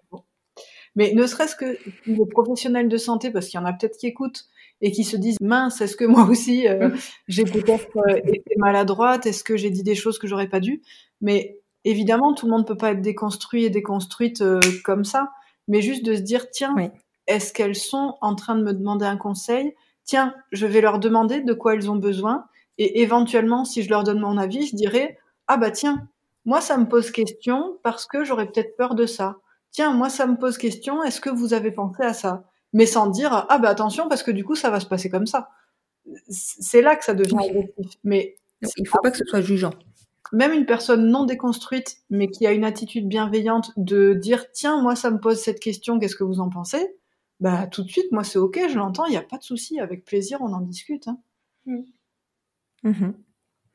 Non, c'est clair. Votre vision des choses, elle est tellement mais rafraîchissante parce que ah. puis, puis, tellement juste. Enfin, c'est, c'est pour moi c'est hyper euh, engageant et encourageant dans ce qui va se profiler pour nous pour la suite. Oh merci. Mais c'est normal. D'ailleurs, en parlant de suite, qu'est-ce qu'on peut vous souhaiter pour la suite? Qu'est-ce qu'on peut nous souhaiter pour la suite? Euh, Une équité dans les droits, c'est-à-dire que toutes les personnes LGBTQIA+, reçoivent les droits dont elles ont besoin pour avoir des familles aussi heureuses que les autres. Mm-hmm. Ouais, moi j'aimerais... Euh, en fait, j'aimerais que... J'aimerais qu'on respecte notre intimité. et je, je, suis tellement encore euh, euh, choquée par euh, les, les, questions qu'on peut nous poser euh, sur euh, notamment la fameuse et alors vous avez fait comment? Mm. Alors que là on vient vous répondre et, et ça nous fait plaisir de le partager et on trouve même que c'est important de donner notre voix là-dessus. Mais c'est, c'est, il s'agit de, de, ce qui se passe dans, dans mon utérus. Euh, j'aime, j'aime parler de sexe, mais quand je le choisis, et j'aime parler de la conception de mon enfant, mm. mais quand je le choisis. Et euh, je vais pas demander euh, à des couples hétéros. Et alors, techniquement, tu étais dans quelle position pour concevoir mm. ton bébé? Et moi, je, j'aimerais, c'est ça, je, j'aimerais qu'on respecte notre intimité et, et que les professionnels de santé nous respectent notre intimité aussi. Mmh. Oui, c'est vrai que c'est pas encore le cas euh, dans tous les cas d'ailleurs. Hein, euh, tout est tout est un peu compliqué quand même encore hein, par rapport à ça. Mmh. En, tout cas, de mon côté, je souhaite exactement la même chose que vous. C'est d'ailleurs euh, aussi l'intérêt de ce podcast, c'est de donner la parole parce qu'on a besoin de se faire connaître et de libérer la parole autour de nos parcours, mmh. et, et, surtout parce que, bah, à force de faire connaître nos parcours, on arrêtera peut-être de nous poser la question. Oui. Ouais. On va y croire. Les, personnes qui connaissent euh, des couples hétérosexuels, cisgenres et qui ont du mal à concevoir, une fois qu'ils voient que la femme est enceinte, ils vont pas dire ah et alors euh, bah, comment t'as fait? Est-ce que c'est lui le vrai père? Est-ce que c'est toi la vraie mère? Non, bah non, ça traverse l'esprit de personne. On sait que c'est hyper intime et que c'est pas évident de pas pouvoir avoir d'enfants naturellement facilement. Et ben nous c'est pareil. Mm-hmm. On n'a pas choisi d'être deux femmes, on n'a pas choisi de pas pouvoir concevoir naturellement, simplement ensemble. Donc, bah forcément, c'est hyper intime de savoir comment on fait pour y arriver. Complètement. Complètement. Je vous remercie beaucoup en tout cas, Maëva et Marion, pour cet entretien extrêmement enrichissant. Mmh. Comme je l'ai précisé, on sera amené à, se revoir, enfin à se réécouter, on va dire plutôt, euh, sur des épisodes qui seront beaucoup plus euh, spécifiques à la parentalité et à l'homoparentalité. Et c'est avec grand plaisir que je vais poursuivre avec vous euh, sur ce terrain-là parce que je pense qu'il y a énormément de choses à faire encore, beaucoup de choses à connaître et qu'il y a une grosse demande par rapport à la parentalité chez nous. Merci pour ton invitation. Merci de nous. De rien, c'est complètement normal. À très bientôt. À bientôt.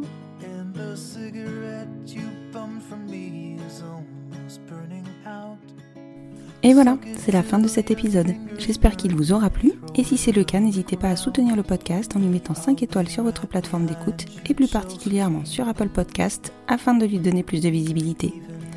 N'hésitez pas à le partager et à le faire découvrir, plus nous gagnerons en visibilité, plus nous aiderons d'autres familles à se construire et ainsi nous normaliserons les nouveaux schémas familiaux. Peut-être aurons-nous aussi la chance de pouvoir rassurer et montrer la voie aux nouvelles générations. Vous retrouverez en note de cet épisode le compte Instagram professionnel de Marion, hâte Maison sous la Lune. Nous arrivons en fin de saison, encore quelques épisodes avant une pause bien méritée. Je vous souhaite une très belle fin de journée et vous dis à vendredi prochain pour écouter un nouvel épisode du podcast Les enfants vont bien.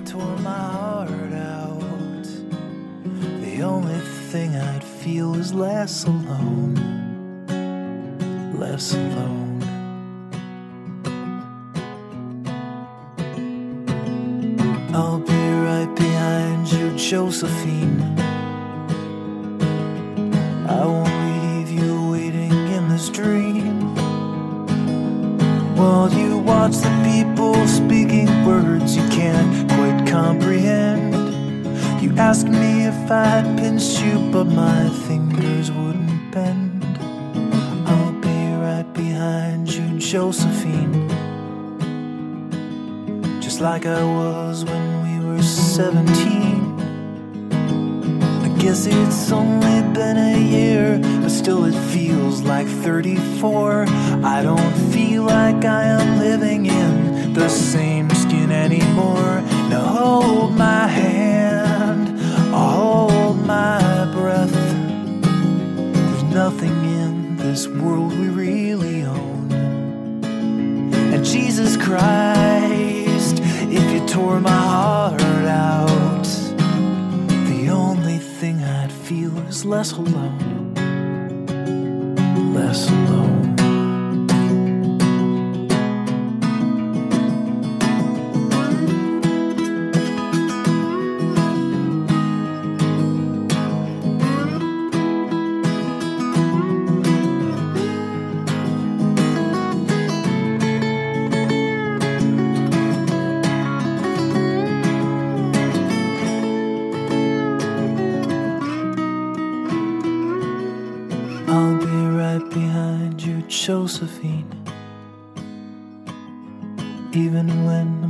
Soul's an amputee. And my bleeding heart is sinking in the lake inside my chest. So I grab what I can cling to and I leave behind the rest. Now hold my hand, I'll hold my breath. There's nothing in this world we really own. Jesus Christ, if you tore my heart out, the only thing I'd feel was less alone. Now hold my hand and take my breath and leave behind the things you'll never own. And Jesus Christ, please tear my heart